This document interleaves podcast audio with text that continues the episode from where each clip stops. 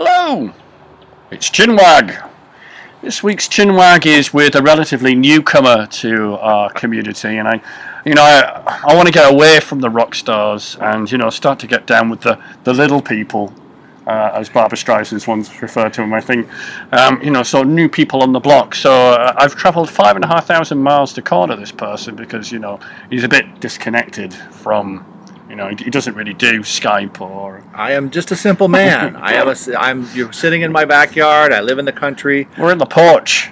I'm not corporate at all. Look at me. Look at you. Right. Mr. Smart. eh? How roles have changed, Mike. How roles have changed. topsy turvy. so um, this man shouldn't need any introduction, but for those people who live under a stone, who are you? Uh, my name's John Troyer. No. Uh, I uh, used, I used to work at VMware for uh, eight and a half years, and I am now growing um, another effort called Tech Reckoning.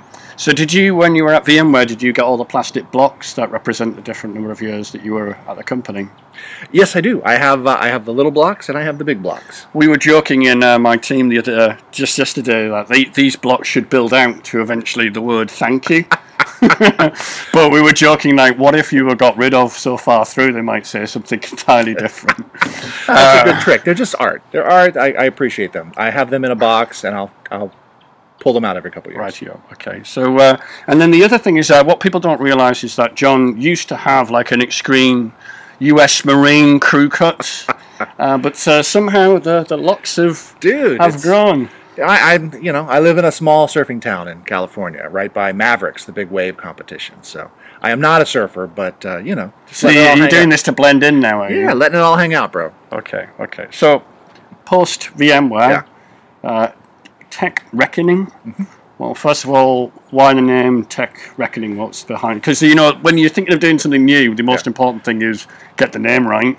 The content doesn't really matter. You've got to get a snappy name. I'm, I'm the past master of that. So why why Tech Reckoning? Um, well, tech because it involves tech. Uh, it's No. about it's about IT. It's about bigger than IT. It's about kind of. Uh, I'm very interested in IT.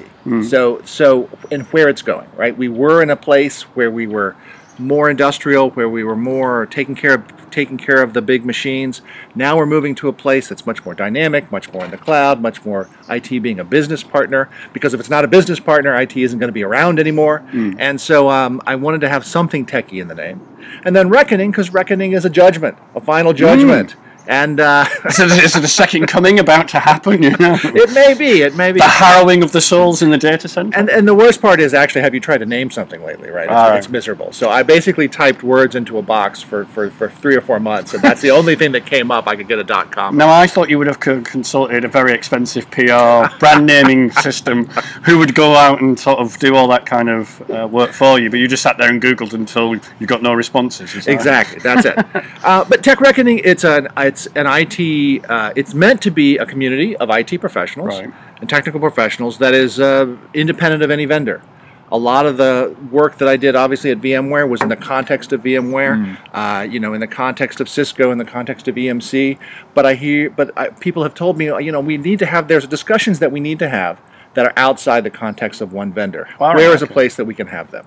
And there are places like that, like Usenix, like uh, um, like uh, SpiceWorks, Right. and places like that. But they are kind of few and far between. So so I'm I'm building one. Rightio. Now, one of the things I, I subscribed to as soon as you sort of announced that you had this new thing going was your newsletter. Mm-hmm.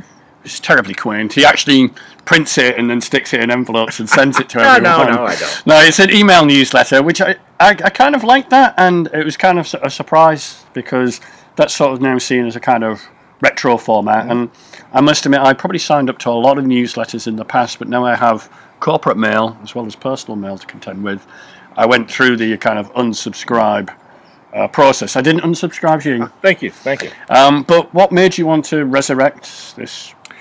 Well, the, the the whole idea of the newsletter was for for uh, an arc for people to, to carry people with me on the way to this community site that we're building. Um, but in the meantime, it's become something of its own. We've got about a thousand people on it. So uh, every week, I talk a little bit about what I'm thinking about. I put up a few links, and I also ask a question to the community. And then every week, the next week, we print the answers. So I think newsletters are really interesting. At this point in 2015, you know, the spam problem has really been solved. Right. Okay. So, so our, our inboxes are relatively clear. The noise problem, on the other hand, on the internet has is worse than ever. Hmm. They broke RSS, or at least they broke, broke Google Reader. Um, you've got all these blogs, and in fact, even if you went to all the, even if you had RSS feeds of all the different news sites, which I do, they all repeat the same goddamn thing, Hmm. right? It's all people ta- with takes on the same piece of news, S- slightly sliced, slightly differently, colored slightly differently, but it's all the same piece of information. It's really hard to figure out is there something that is actually worth reading? So I think what I can do uh, with this curation function with the newsletter is actually, uh, you know, have something that's actually worth your time. And it's I feel really blessed that people do say that they kind of save it and they read it. Uh, and uh, and they open it at least. Uh, no, people tell me they, they read it, uh, so it's it's a lot of fun. I think in also in 2015, I think a newsletter is more intimate. This is John Troyer. I'm in your inbox, Get out of my inbox. and, and I'm talking to you every week. And and uh, people send me email. I, I try to send email back. It's really a more intimate conversation than now 10, 15 years into blogging. I guess that's a bit like having a radio show and you let somebody into your house once a week into an Yeah. intimate space. Yeah, or- my inbox is a very intimate space. I don't allow everybody in there. I think it's the same thing. Like a, I think it is similar to a podcast, especially a lot of podcasts are listened to in headphones, right? And it's very intimate, right? Someone's whispering into your ear, basically. Whispering in my ear. Sweet nothings. Exactly. Sweet IT nothings. Now, the last uh, episode or last edition of that newsletter, being the time of year it is, I don't know when this will go out, sometime in January or late January, um, but we're at the cusp of the end of one year and the start of a new. Cusp of the end? Cusp of the beginning of the year? Uh, well, you know, whatever the phraseology is. I won't rub that bit out. I never edit this thing. Um, but you know, it's there's that slew of uh, my take on the previous year and my predictions for the future, and you did a kind of summary of those. Some of that is click you know. some of that is, which can be quite amusing in some respects, and sometimes it's kind of not. What's your What's your experience of the highlights of last year, or what do you think's the thing to watch out for the the new year? And then I will pretend that I I have the same views. well, you know, predictions are hard, right? Because you want them to be entertaining.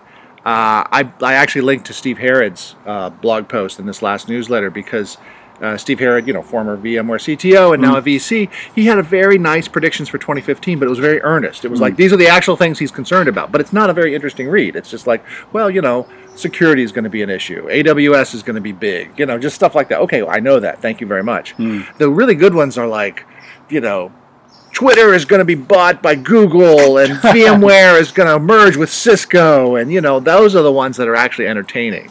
Um, or you know, EMC is going to blow itself apart. Oh, this year will be the year of VDI.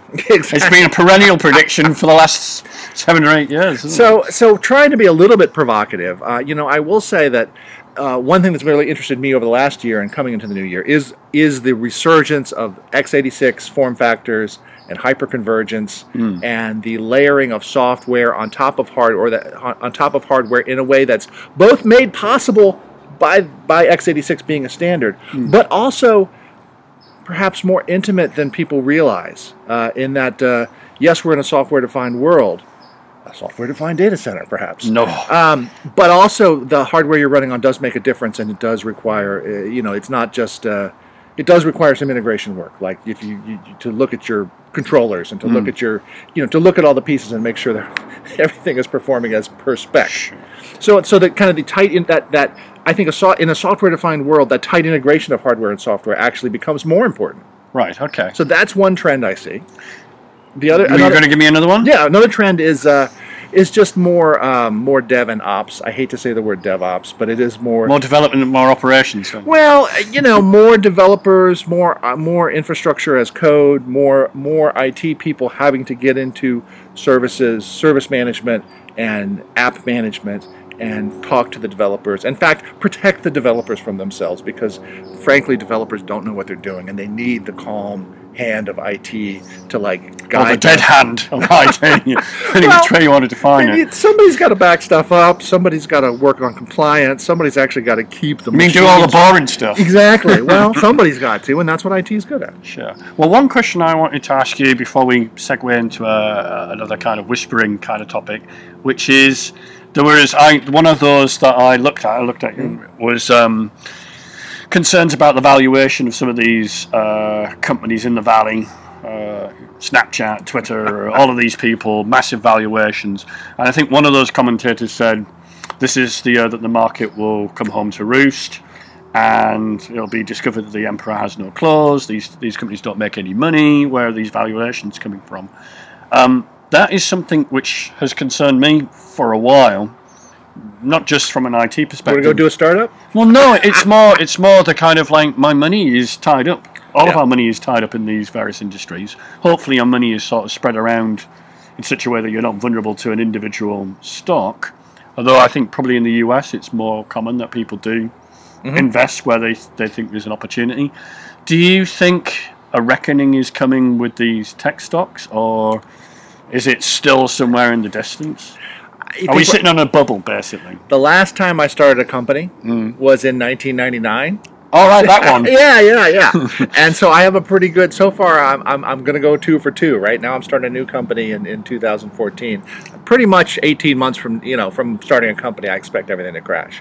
That's nothing to do with you directly, though, is it? I'm I'm a late follower. Unfortunately, I don't get in early. I get in right as that. Just as it goes- Yeah, yeah. so um, yeah, no, I think things are a little overheated. Right, things seem to be overheated. Mm. Uh, luckily, it's mostly in the private market. Uh, I, that's why I like enter- you know business to business and enterprise. as- as Sort of hedge funds, sort of investing and things like that. Yeah, and, and uh, but there's nowhere else for them to put their money, so they're putting it into these crazy valuations. Mm. I think uh, the danger is, of course, if everybody tightens up their spending, like in 2008, right? Mm. When V, you know, it was very tough to even sell uh, vSphere because uh, even though you could prove to somebody it was going to save them money, eh, it was a capital it was a capital outlay. They didn't want to do it, right? Mm. Yeah, so they deferred it. Yeah, they deferred it to the next year, and so I think that's the danger. If like if you remember in 2001, two, uh, if you were a technologist, it was kind of hard to get a job because there were just too many of them. They, they, we had over overtrained and overbought.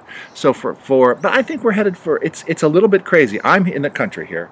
Uh, 20 miles outside of San Francisco. But if you're in San Francisco, you can get, you know, food delivered, laundry delivered. You can have a personal assistant come over and hang up the laundry that you got delivered.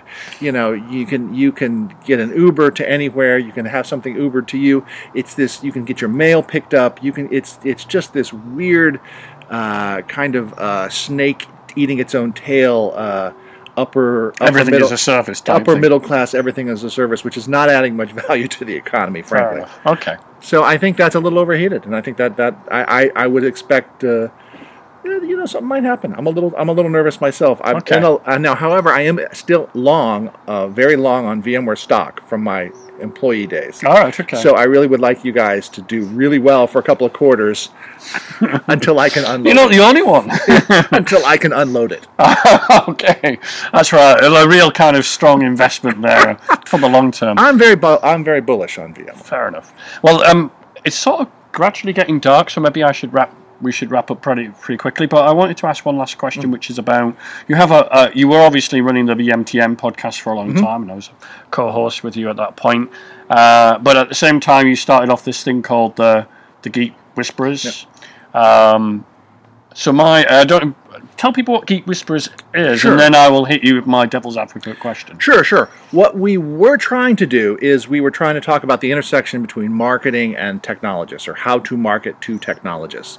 Uh, I do a lot of uh, reading and, and, and talking to people who are in the social media industry, and a lot of what they say is bullshit, and a lot of what they say have really made me angry and did not was not really relevant to my day to day work, which is you know sitting down and talking to people like you Right. uh, when you didn't work for VMware. And so uh, Still we talks to me now. I do work at VMware. the uh, so, so we started a podcast uh, with Amy Lewis, who was at the time at Cisco, and with Matt Brender, who was at the time at EMC. All three of us had created programs, uh, or shortly after, I had created the vExpert program. She was involved with the Cisco Champions program. Matt had created the EMC Elect program, and or been involved in that. And so we were trying to figure out. We I thought it was going to be appeal to marketing people. Uh, because I thought all these marketing people wanted to know how to talk to geeks. Right, okay. Turns out they weren't interested at all. So I mean, uh, my, my devil's advocate question, which which is this, is that is it is it just a platform for which social media types can complain about how misunderstood they are and how nobody gets it? Is that is that what it's about? well, you know, we we do like to Have a pat good our- moan. Pat, yeah, moan or pat ourselves on the back a little bit in, Right. a, in, a, in a nice way. We do champion the people who are out there uh, making noise, the bloggers and things like that. It turned out we what the interesting conversation was: what are the new career paths? Right? You're a blogger. You're Hmm. you're an IT person. You decide to start blogging or making videos or doing you know podcasts or something like that, Hmm. or or even writing more. Maybe you're right. You you you start to get freelance gigs writing. Hmm. What is that? What does that career path look like now in 2015? Because uh, the old school, you might move into tech journalism. But all those pathways are a little bit different now, are gone. You might move into being an industry research analyst, but all that is weird now. The most of them are gone except for Gartner, and you know that's a very weird career path. You might move into being an independent analyst or things like that. And Or that's tech little- marketing with a big vendor? yeah, or tech marketing. So, what is the if you are a communicator and a technologist, what are your options? Do you move into tech marketing? Do you go into do you do you do you uh, do you stay in engineering? Do you go into sales? Can you go and move into management? Is there an alternative career path? And so those kind of career questions actually turned out to be the most interesting thing, rather than rather than oh, aren't bloggers awesome and shouldn't we all be paid more money? um, there are all and and some of the you know the challenges of being a marketer and still having an honest voice and, a, and an intellectually uh, uh, you know an intellectually rigorous and honest voice, which is which is what you have to do as a you work for a company, a vendor, and still have to speak about the technology you're doing. I, sh- I guess one path is carry on what you're doing, staying where you are in terms of all those different activities. I guess when I was an independent, my main wedge of cash came from being an instructor. I don't think I'd ever go back to doing that now, although I could do. Um, I doubt all those other things I used to do as a kind of sideline, like the, the podcast about vendors, the vendor wagon, or whatever, that I could monetize those, to use an American phrase.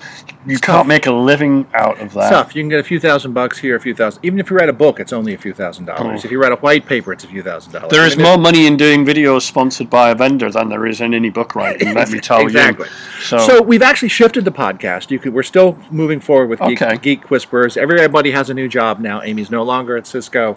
Uh, Matt is no longer at EMC. I'm no longer at VMware. But actually, what we're doing is we're talking to geeks about their careers. okay. And we're talking to geeks. We're trying to get to senior geeks to figure out, you know, what what was your what were those career decisions like?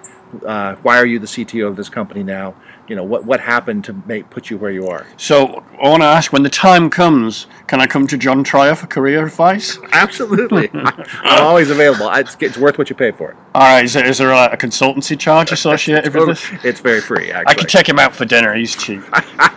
anyway, thanks very much for uh, spending the time. Um, it's getting dark here, so we better wrap up, and uh, we're going to go off and have some uh, dinner and meet up with a friend of mine who lives out this way as well. So thank you very much for watching. Say goodbye to everybody at home. Uh, goodbye, everybody. Mike, thanks for having me. I really appreciate you flying all the way just to come here. Yeah, I mean, uh, you're such a difficult person to get hold of. bye bye. Cheers.